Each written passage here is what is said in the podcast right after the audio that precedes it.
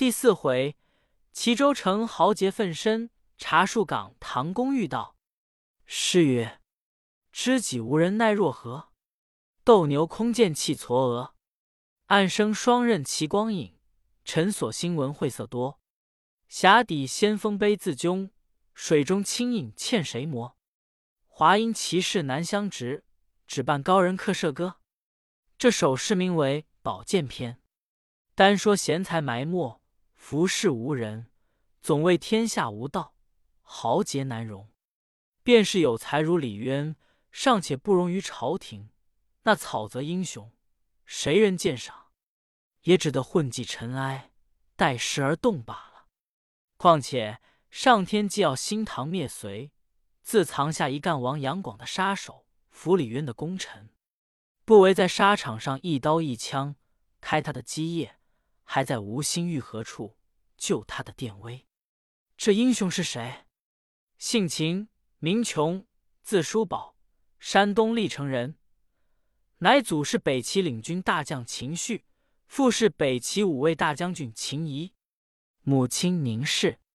生他时，秦绪道：“如今齐国南逼陈朝，西连周境。”兵争不已，要使我祖孙父子同见太平，应取一个乳名，叫做太平郎。却说太平郎方才三岁时，其主差秦仪领兵把守齐州，秦仪妾家在任，秦绪护驾在晋阳，不意其主任用非人，正残民叛。州主出兵伐齐，齐兵大溃，齐主逃向齐州。刘秦绪、高延宗把守晋阳，相持许久。延宗城破被擒，秦绪力战死节。使臣有诗赞之曰：“苦战震云昏，轻生报国恩。吞吴空有恨，厉鬼事犹存。”及至其主到齐州，据州兵日逼，折丞相高阿那公协同秦仪坚守，自己驾幸汾州。不数日，州兵追至。高阿那公便欲开门迎将，秦仪道：“朝廷恐秦仪兵力单弱，故令丞相同守。如今守义功劳，正宜兼具，以挫敌锋。丞相国之大臣，岂可折生二志？”那公道：“将军好不见计！周兵之来，势如破竹。兵州腋下多少奸臣，不能持久。况此一逼，我受国厚恩。”尚且从权，将军何必悻悻？秦仪道：“秦仪父子誓死国家，吩咐部下把守城门，自己入见夫人道：‘主上差高丞相助我，不意反撤我肘，是大败也。我是以死守，图见仙人于地下。秦氏一脉托于你。’说未必，外边报道。”高丞相已开关放周兵入了，秦仪忙提混铁枪赶出来，只见周兵似和决一般涌来。秦仪领军虽有数百精锐，如何抵挡得住？杀得血透重袍，疮痍遍体，部下十不存一。秦领军大叫一声道：“臣力竭矣！”手掣短刀，复杀数人，自刎而死。众官百二片石颓，血战将军之不灰。城郭可清心欲尽，化云飞上白云堆。此时宁夫人收拾了些家资，逃出官衙。乱兵已是填色街巷，使婢家奴俱葛惊散。领了这太平郎，正美百华，转到一条静僻小巷，家家俱是关着。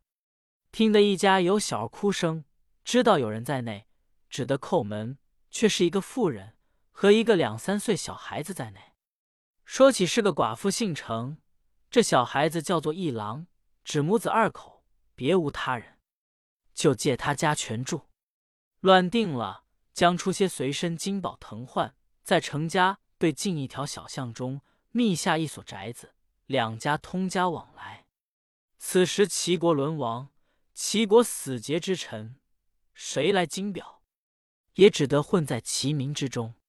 且喜两家生的孩子，却是一对顽皮，到十二三岁时，便会打断街，闹断相生事。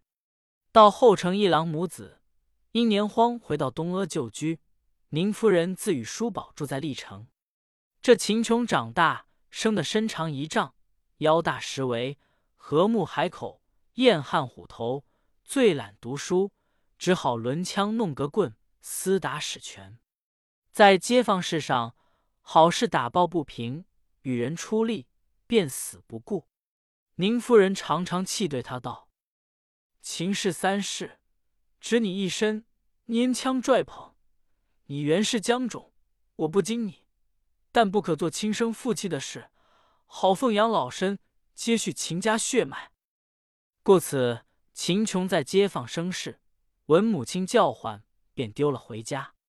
人见他有勇仗义，又听母亲训诲，似吴国专诸的为人，就叫他做赛专诸。更喜新娶妻张氏，连中颇有积蓄，得以散财劫客，济弱扶危。初时交节附近的豪杰，一个是齐州捕盗都头樊虎，字建威；一个是周中秀采访燕藻；一个是王伯当，还有一个开边帐行古润甫。时常遇着，不拈枪弄棒，便讲些兵法；还有过往好汉遇着，彼此通知接待，不止一个。大凡人没些本领，一身把这两个铜钱结识人，人看他做耍子，不肯抬举他；虽有些本领，却好高自大，把些手段压服人，人又笑他是鲁莽，不肯敬服他，所以名就不起。秦琼若论本领，使得枪射的简，还有一样独角武艺。他祖传有两条鎏金熟铜锏，称来可有一百三十斤。他舞得来，初时两条怪蟒翻波，后来一片雪花坠地，是数一数二的。若论他交结，莫说他怜悯着失路英雄，交结是一时豪杰。指他母亲宁夫人，他娘子张氏，也都有结发流兵、错剑弓马的气概。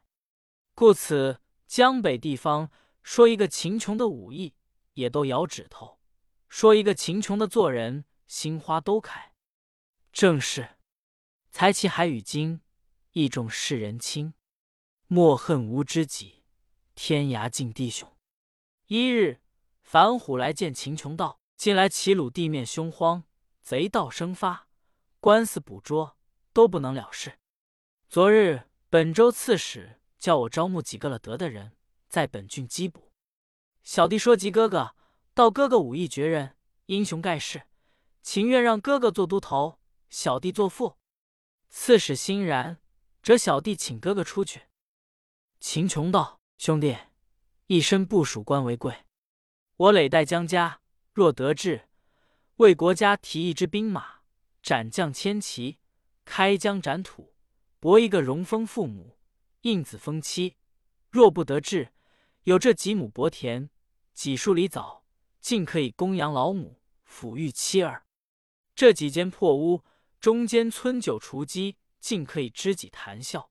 一段雄心，没按那处，不会吟诗作赋，鼓瑟弹琴，拈一回枪棒，也足以消耗他。怎低头向这些赃官府下，听他指挥？拿的贼是他的功。起来脏是他的钱，还有咱们费尽心力拿的几个强盗，他得了钱放了去，还到咱们屋道。若要咱合同水密，反害良民，满他饭碗，咱心上也过不去。做他什么？咱不去。樊虎道：“哥，官从小大来，功从细积起。当初韩信也只是行伍起身。”你不会拈这支笔，做些甚文字出身，又亡过了先前老人家，又靠不得他门音，只有这一刀一枪事业，可以做些营生，还是去做的事。残无彩笔夜生花，是有割毛可起家。普引金山人墨石，力追须自出囊沙。说话间，只见秦琼母亲走将出来，与樊虎道了万福，道：“五儿，你的志气极大。”但凡家哥哥说的也有理，你终日游手好闲，也不是了妻。一进宫门，身子便有些纤细，不敢胡为。倘然补道立得些功，干得些事出来也好。我听的你家公公也是东宫卫士出身，你也不可交职了。秦琼是个孝顺人，听了母亲一席话，也不敢言语。次日，两个一同去见刺史。这刺史姓刘，名方生，见了秦琼，轩轩云霞气色，凛凛霜雪微冷。熊腰虎背是林征，燕汉虎头雄俊。声动三春雷震，然飘五柳风声。双眸朗朗炯舒心，疑似白苗关胜。刘刺史道：“你是秦琼吗？你这执事也要论功续补。如今樊虎情愿让你，想你也是个了得的人，我就将你两个都补了都头。你须是用心干办。”两个谢了出来。樊虎道：“哥，齐州地面盗贼都是响马，全要在脚力可以追赶，这需要得匹好马才好。”秦琼道：“咱明日和你到贾润甫家去看。”次日，秦琼绣了银子，同樊虎到城西，却只贾润甫在家相见了。樊虎道：“叔宝兄新做了补道的都头，特来寻个脚力。”贾润甫对叔宝道：“恭喜兄补这执事，是个扯钱砖，也是个干细墩儿，只恐怕捉生替死、污道搬赃，这些勾当，叔宝兄不肯做。若肯做，怕不起一个铜豆搬家司。”叔宝道：“这亏心事，咱家不做。不知兄家可有好马吗？”贾润甫道：“昨日挣到了些。”两个携手到后槽。只见青、紫流、赤兔、乌鸦、黄标、白骥搬的五花球，长的一丈乌，撕的、跳的、浮的、滚的、吃草的、咬枣的，云锦似一片。那一匹不是，竹披耳峻，风入蹄轻，死生堪托，万里横行。那剑威看了这些，只捡高大肥壮的，道。这匹好，那匹好，检定一匹早流，叔宝却检定一匹黄标。润甫道：“且是二兄的眼力。”牵出后槽，剑威便跳上早流，叔宝跳上黄标，一配头放开，烟也似去了。那早流去势极猛，黄标似不经意，急到回来，早标绝顿了些，脚下有尘，黄流快。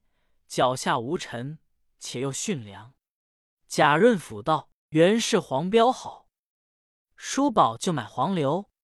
贩子要一百两，叔宝还了七十两。贾润甫主张是八十两，贩子不肯。润甫把自己用钱贴去，方买得成，立了气。同在贾润甫家吃的半酣回家，以后甚是亏这黄标马的力。”一日忽然发下一干人犯，是以行未得财的强盗，律该充军，要发往平阳府、泽州、潞州这五。这刘刺史恐有失误，差着樊虎与秦琼二人分头管解。见威往泽州，叔宝往潞州，俱是山西地方，同路进发。叔宝只得装束行李，拜辞母亲、妻子，同建威先往长安兵部挂了号。然后往山西，游子天涯路，高堂万里心。临行凭把妹，于雁墨浮沉。不说叔宝解军之事，再说那李渊见准了这道本，折他做河北道衡台太原郡守，便似得了一道赦书，急忙叫收拾起身，先发放门下一干人。这日月台单持一门外，若大若小，男男女女。挨肩擦背，屁都即将出来。唐公坐在滴水岩前，看着这些手下人，怜惜他效劳日久，十分动念，目中垂泪道：“我实指望长安做官，扶持你们终身遭际，不料逼于民谣，挂官回去，众人在我门下的，都不要随我去了。”唐公平昔待人有恩，众人一闻此言，放声大哭。唐公见他们哭得苦楚，眼泪越发滚出来。江秀拂面忍泪道：“你们不必啼哭。难道我今日不做官，将你这些众人赶逐去不成？我有两说在此，在领我田畴耕种的，有店房生意容身的，有在我门下效劳得一官半职的，有长安脚下有什么亲故的，这几项人都不要随我去了。若没有田畴耕种，店房生理。”长安中又举目无亲，这种人留在京中也没有用处，都跟我到太原去，将高就低，也还过了日子。这些手下人内有情愿跟去的，急忙答应的；小的们愿随老爷去。人多的紧，到底不知是那个肯去，那个不肯去。唐公毕竟有经纬，吩咐下边众人与我分作两班，太原去的。在东边丹池，长安住的在西边丹池，分定立了。我还有话。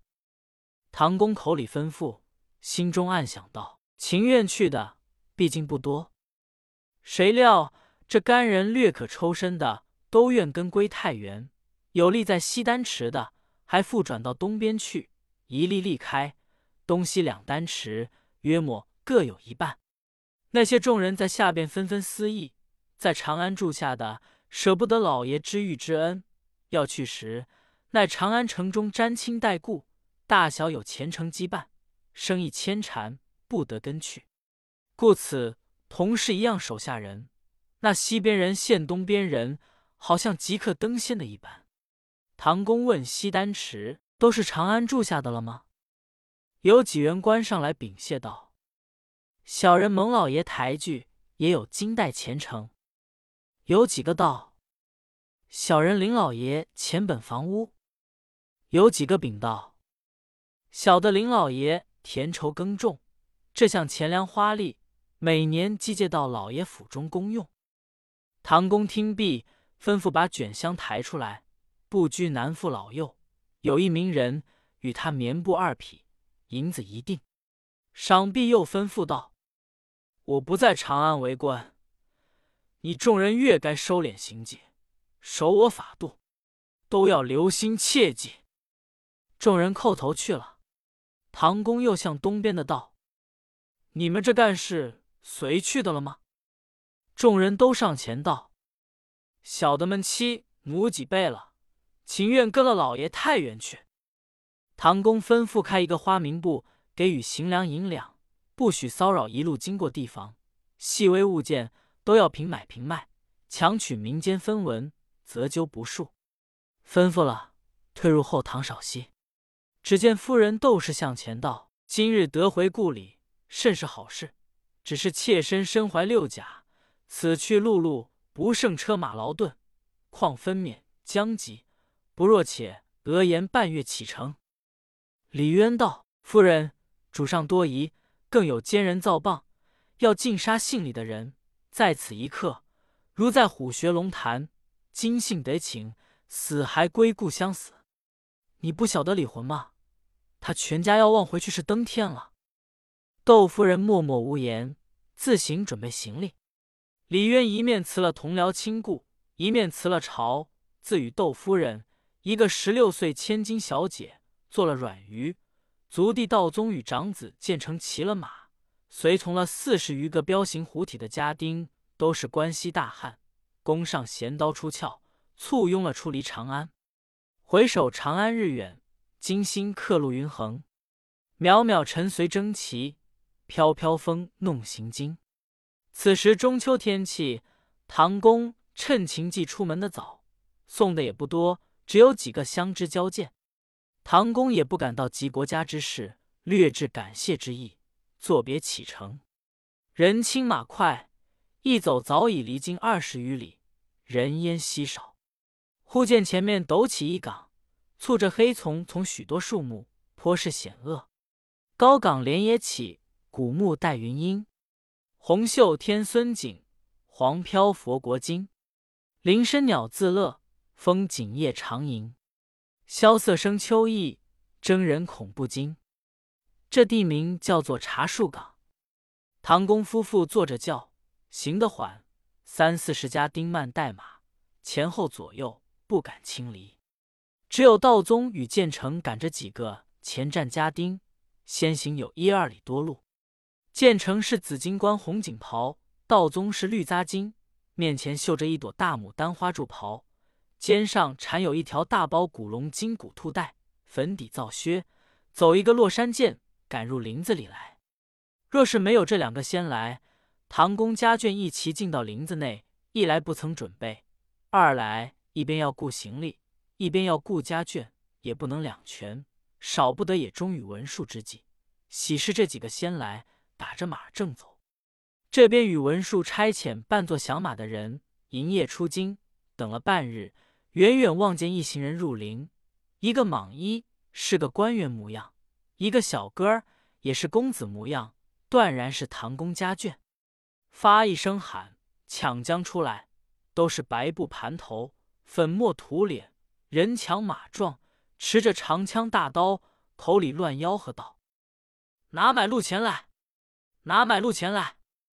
建成见了，吃了一下，踢转马便跑。道宗虽然吃了一惊，还胆大，便骂道：“这厮吃了大虫新狮子胆里，是罐子也有两个耳朵，不知道洒家是陇西里府里来阻截道路吗？”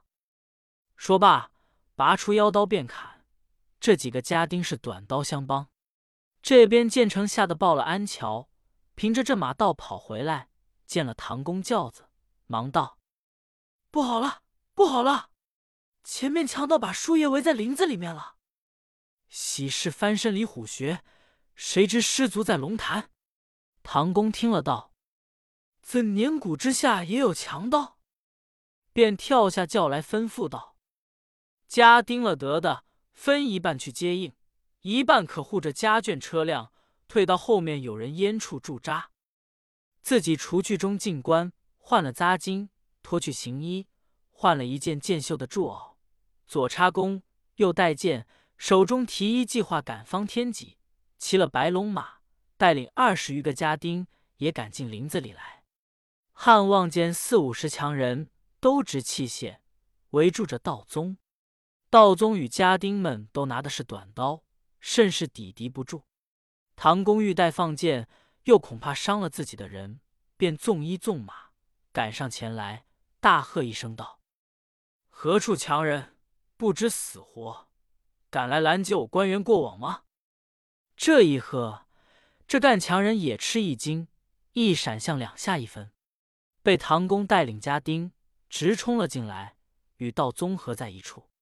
这些强人看有后兵接应，初时也觉惊心。及至来不过二十余人，遂欺他人少。况且来时原是要害唐公，怎见了唐公反行退去，仍旧拈枪弄棒的，团团围将拢来，把唐公并家丁围在该心。正是九里山前列阵图，征尘荡漾日模糊。项王有力能刚鼎，得脱乌江恶也无。不知唐公也能挣得出这重围吗？且听下回分解。